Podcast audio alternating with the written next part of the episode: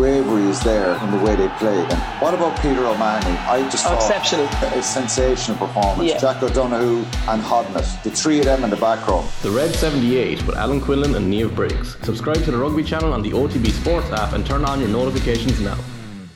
Right now, delighted to say we're joined on the line by former Premier League player with Wolves, Norwich, and West Ham, and England international Matt Jarvis. Good morning to you. Good morning. Thanks a million for taking the call. Great to have you on a debut. It certainly is, yeah. Thank you for having me on. You retired about a year, is that right? What have you been up to? That's right, yeah. Uh, retired actually on my birthday, so uh, not long. um, but yeah, been enjoying doing the other side of it, really. Staying in football, be it doing the punditry, the media side of things, which I really enjoy. You know, if I can't play, there's nothing better than, than talking about football. Or coaching it. Have you any interest in that area? Or I've I've got badges, but at the moment I, I really enjoy doing this side of things um, rather than being on the pitch. I think it might just be a bit too fresh. You know, I'd be thinking, oh, I should have just carried on and played. But uh, yeah, I'm I'm really enjoying this side. hard for a Manchester United fan at the minute.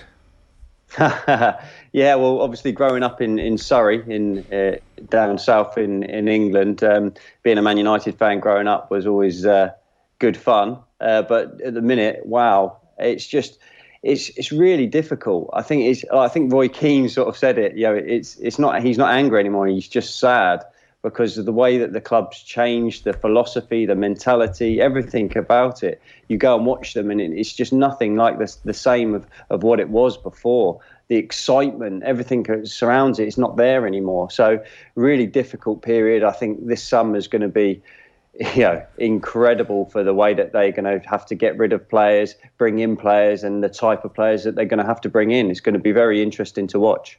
Uh, Matt, could I ask from your own experience, was there a different mood to going to Old Trafford when you went there with Wolves when Alex Ferguson was managing them to say the Moyes era when you were playing for West Ham United? Did, did you feel that it was an easier place to go almost immediately after Ferguson stepped away? Um, that's that's such a difficult one. I think you know at the same time. I think because of the results when you know uh, Moyes was in charge, they weren't quite there. You you sort of that fortress of Old Trafford. It, it wasn't quite the same. You know, you're still going to the an incredible stadium, um, and you can feel the atmosphere. But I think you're probably right in saying that it just doesn't feel like you know. You always felt like even if you were drawing in the 89th minute, you always felt like they were going to have a chance. Mm. Um, you know, with Fergie time, but. At the minute it just it's just not the same place. And i think it's the belief of the players as well as the fans and the coaching staff. I think that that whole side of things has got to have a mental change.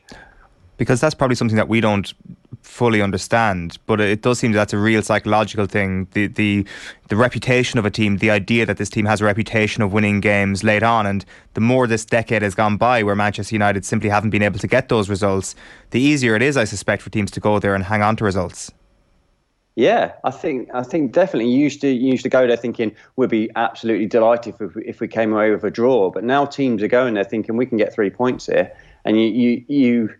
It's hard to imagine, really. But as you said, mentally, you, you're focused on going to Old Trafford, thinking we can get a result here. These are not the same.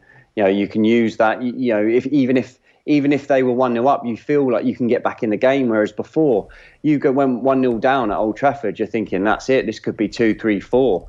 But at the moment, you're you're thinking right.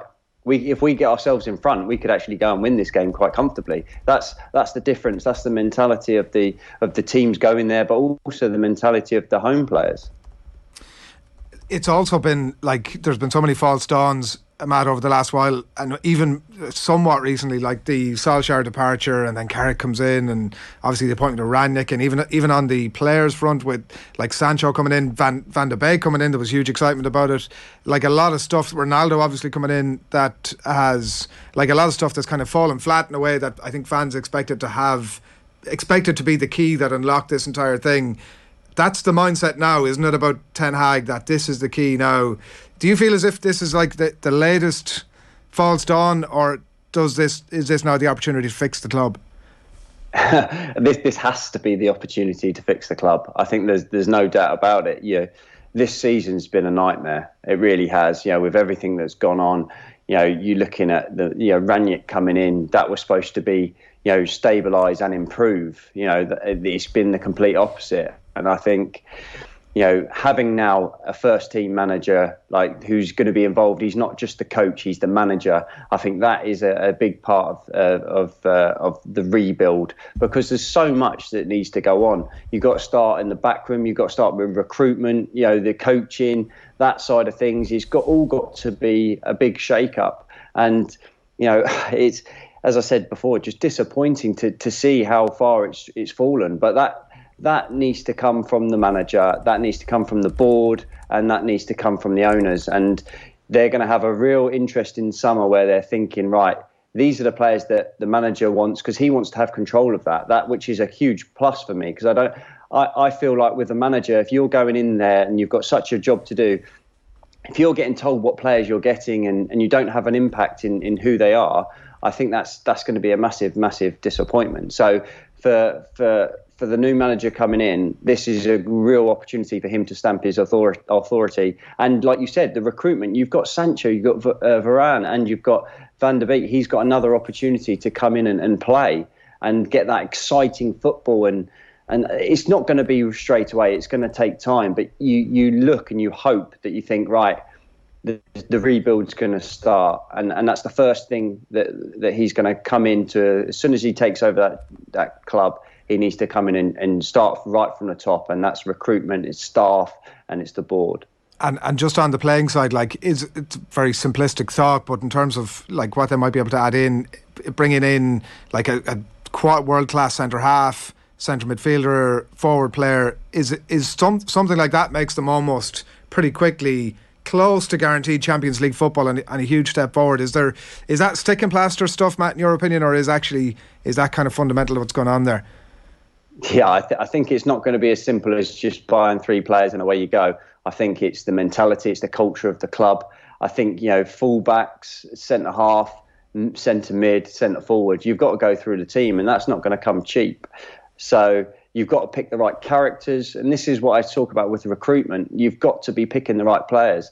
You look at other clubs like Liverpool and Man City, these players that they sign there and they're straight into the you know they're in the team they they they make the team better. And it looks like you know Diaz who's gone to Liverpool and Jota you know these players have gone there and they've just hit the ground running. It's not like you you have a time where you have to have 6 months a year to bed in. They go they go in straight into the team and they they they look like they've been there for 2 years. That's what the recruitment that Man United need in this summer.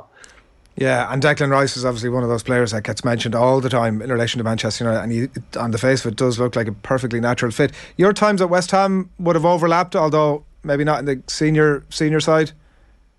No, no, but De- Declan Rice. I mean, you know, everyone talks about what a wonderful player he is. What a great guy. You know, he comes across as a, as a, a real mature man and his performances this year have been absolutely outstanding. Even in the Europa League game last night, um, his you know they go behind after 50 seconds, and he's demanding the ball. He's in control. He's starting everything off. He's making last ditch challenges. He's breaking play up. He, he's doing everything that a captain, a leader should do. And for for me, for West Ham, they have to have to find a way of keeping hold of him. Um, I know that's going to be difficult, but if, if they can't, then he's going to be going right to the top for very sure. Was there chat about him amongst the senior squad at that point, Matt, or was he because he, like he really has burst onto the scene in a big way, hasn't he, over the last couple of years? But were you chatting about him in a way that this kid is unbelievable? Or not? Uh, not not just then. No, um, you know he was a lot younger then, and I even I, I, I, listened to Mark Noble talk about him as well. He said he didn't realise he didn't think he was be good be um, will be as good as he is now. Um, and that's just you know that's your plaudits for for Declan Rice and his attitude and his commitment. You know because. He, he's a good player, but now he's he's an excellent player, and that's that's down to the player, obviously the manager and your and your, your teammates, but it's down to the player to put put in the work uh, and his his improvement's been outstanding. Maybe Martin O'Neill and Roy Keane didn't realise he was going to be as good as he was going to be as well. I don't know, potentially. Um, on the point that you made about some of the recruitment for Liverpool, like you talk about Jota and Diaz, and you mentioned Jadon Sancho then on the Manchester United side of things as well. I'm just really keen to get your perspective as as a former winger on this. So you've got three players here. So if you go back a couple of years and and you know if you went through maybe their FIFA stats or, or where they were thought of, they'd be very close together. If not Sancho being better than the two of them, it's it's hard to to make a case though at the moment that he's been anywhere close to them form wise. So so can you explain to us why there is that not underperformance, but that that incapability almost to reach your accepted level or the level you can get to as a winger in, in these games and, and, and why being at Manchester United is, is holding Sancho back? Yeah, well, I think obviously you look at his performances last year, and that's the reason why Man United went out and, and bought him because he was exceptional. You know, his goals, his uh, assists, his whole round play was was perfect. So you look at this year. Obviously, it doesn't help when the team's not performing well. Um, you, as a wide player, it's all about receiving the ball. You know, and if you don't get given the ball, you know, then you you're not in the game. At the same time, for him, his confidence was so low. I think you can see that, and uh, you know, you, when you're in that position as a wide player, you need to be receiving the ball. You need to be confident. You need to go and take players on. That's your whole role in the team. When it's going tough, you need to be receiving the ball. You need to get turned. You need to take players off. You need to get the crowd off their seat.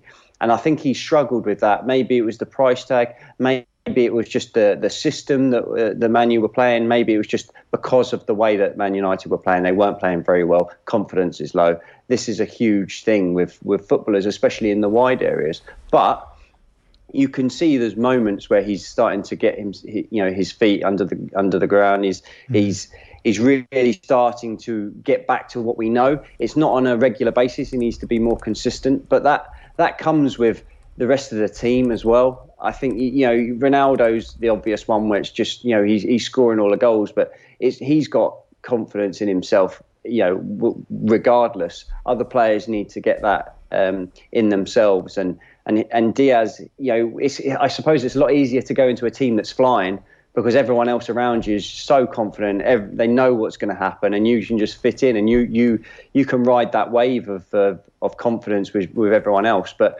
whereas Sancho's gone in, and everyone's expecting this big shift of where they were last year to now now competing for Champions League and the Premier League, and it's it's just not happened. Like our Manchester United just not giving him the ball enough. Like you, you talk about that that confidence uh, piece, and if you pick another person who's really low on confidence, it's Marcus Rashford, who of course was was playing on, on the wing last night and has done pretty much all season when he has played for Manchester United. So is there a common theme there with with wide players not being part of the system enough under Rangnick and previously under Solskjaer?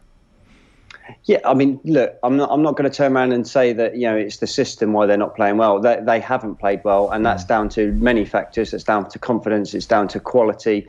You know, they haven't been doing the right things at the right time. But if the team is playing in in a better way, you're then receiving the ball higher up the pitch. You're then receiving the ball in your your normal positions. At the minute, the the game's so stretched for United that they're having to you know, they're, they're not maybe working hard enough to get back into shape to receive the ball. They're then you know expected to do you know take three players on and get a shot off. Whereas you know maybe last year there was three runners. You know, someone was running in behind, it created space. Someone was making another run. At the minute, there's just no one doing that. There's only Ronaldo in the box. So you, when Sancho or Rashford get the ball, they're expected to take players on and score. You know, th- these are things that when, for instance, I keep going back to Liverpool, but you look at if Diaz gets a ball, Salah's making a run, Jota's making a run, or if, if Mane's on, he's making a run. You've got people from midfield getting into the box. There's opportunities and, and other options for these players to to help them either create space for themselves or to lay it on a plate for someone else. That that's just not happening at Man United at the moment. Um, I want to ask you a bit about West Ham, and I'll do that in a second. But before that, just uh, you mentioned Roy Keane earlier on in some of his comments last night, and he was talking about players not wanting to run for the manager. You've touched on it there yourself. He was particularly, I think, talking about the end of the Solskjaer days. Uh, in fairness to him, also scathing of the entire situation. It wasn't just obviously about that. You must have been in dressing rooms at times, or were you in dressing rooms at times where players had checked out of playing for a manager? I think I've, I've been in um, in teams where you know it's not going well, and then the manager has, has lost his job. But I, I, I wouldn't say I've been in teams that the, the, the amount of players that have checked out is is incredible. And the, like Roy Keane made a point about why why are they putting Juan Mata on? You know, when they could have put a young player on to to show. And and to to a to a degree, I actually agree with him because this is the perfect opportunity to show what you can do as a young player when you get this opportunity because their seasons, you know, it, it's, it's going the road to nowhere at the moment. And this is a great opportunity for these young players to come in and, and play. And the amount of players that have got their you know contracts are out and they're you know they're still playing and you, you just think well there's that, that opportunity needs to be taken you only when when you're a young player you you need that opportunity to show what you can do and when players are checking out as you as you mentioned you know that it, it just it doesn't look great on on everyone um, and you know I have been in change rooms where some players are out of form, you know, but not not necessarily as checked out as, as much as these Man United players have. Yeah, it does look that way. All right. Uh, West Ham obviously um, beaten two one at home to Eintracht first leg of the Europa League semi final last night. Plenty of pundits over the last couple of weeks have been talking about like West Ham's name is on the trophy this year, and uh, you know that that it's there for the taking. A bad start last night and a bad result, and a tough job now in Germany next week. Definitely, um, and I think this is the first time that they've sort of been favourites in a tie. And I think David Moyes, after the game, his comments were you know, we we sometimes don't have the the right quality um, for this type of competition. And you think that's, I think he's just trying his best to sort of, you know, take the pressure off his, his players and sort of turn the tie into being that underdog again. And you know, the the, the amount of build up and excitement from the fans and the players. I spoke to a couple of players after the Chelsea game, and they were so excited about this this game. And after 50 seconds going behind, it's they haven't even been able to get into the game and enjoy it. And the same with the fans. But the reaction that they had was was great. I mean, they've done that all season. You know, Declan Rice, as I mentioned, was demanding the ball and getting the players going again. And you know, it uh, Bowen had a great opportunity to to score, and it just hit the post. And then they get that goal from a set piece, which is you know, that's West Ham all season. They're so strong, but the delivery of the set pieces last night wasn't quite up to their standards. But they still got their goal, and you thought, okay, here we go. This is West Ham. You know, they really were pressing, but Frankfurt showed their quality. They every time they they looked to break, they they really were threatening, and and obviously the second goal was a great bit of play, little one twos and goes, and and it, West Ham found it really difficult to to to break them down. But apart from a Jarrod Bowen unbelievable bicycle kick uh, that nearly went over the line, um, for me Benrahma he was the he was the spark that West Ham needed, and they just didn't quite give him the ball as much as they, they could. But he was he was exciting when he come on, and and you're you're hoping that from a West Ham point of view that he's going to start, and Bowen and Antonio are, are they're the three men that you, you hope that are going to be able to to turn this around we'll have you on again, Matt, at some point on the track, hopefully to do a bit of a career retrospective and, and luxuriate in that for a little bit. But one, before we leave you here, a text in from Bill uh, wondering about the best and worst players that you played against during your career. Um, best players, that's go easy. I mean, you look at any fullback for, for, that I've played against, they're all international players. But the, the, the one I would say would he's probably the best fullback that's ever played in the Premier League, and that's Ashley Cole um, yeah, I don't think anyone could could argue with that. He, his his defensive ability and his attacking was was incredible, and obviously it helps when you're in a great team. But but he, he's probably up there with, with the hardest, um, easiest. I mean, that's that's a that's a bit of a more worst, difficult. Worst, um, to be specific. oh, worst, worst. Oh, I don't know. I think it's been made I think um, Jonathan Woodgate played against me as a, as a right back, and he come on, uh, came off after about 20 minutes, and he was he he speaks about it saying he was is the best decision that Tony Pulis ever made because he he got booked after about five minutes, then gave a penalty away against me, and then should have been sent off, and then after 20 minutes had to get replaced. So. I'll go with that one. What a 20 but minutes. He's not a right back. He's an outstanding centre half. Yeah, exactly. Yeah, well, look, we'll, we'll allow you that one. Listen, uh, listen, Matt, thanks, Billy, for jumping on. We'll uh, catch up with you again down the track. Brilliant. Thank you very much. Thanks a lot. Matt Jarvis there, uh, former Premier League player and uh, England international as well. And we'll definitely be catching up with him again down the track. By the way, you are watching OTBAM. We're brought to you live each morning by Gillette Labs for an effortless finish to your day.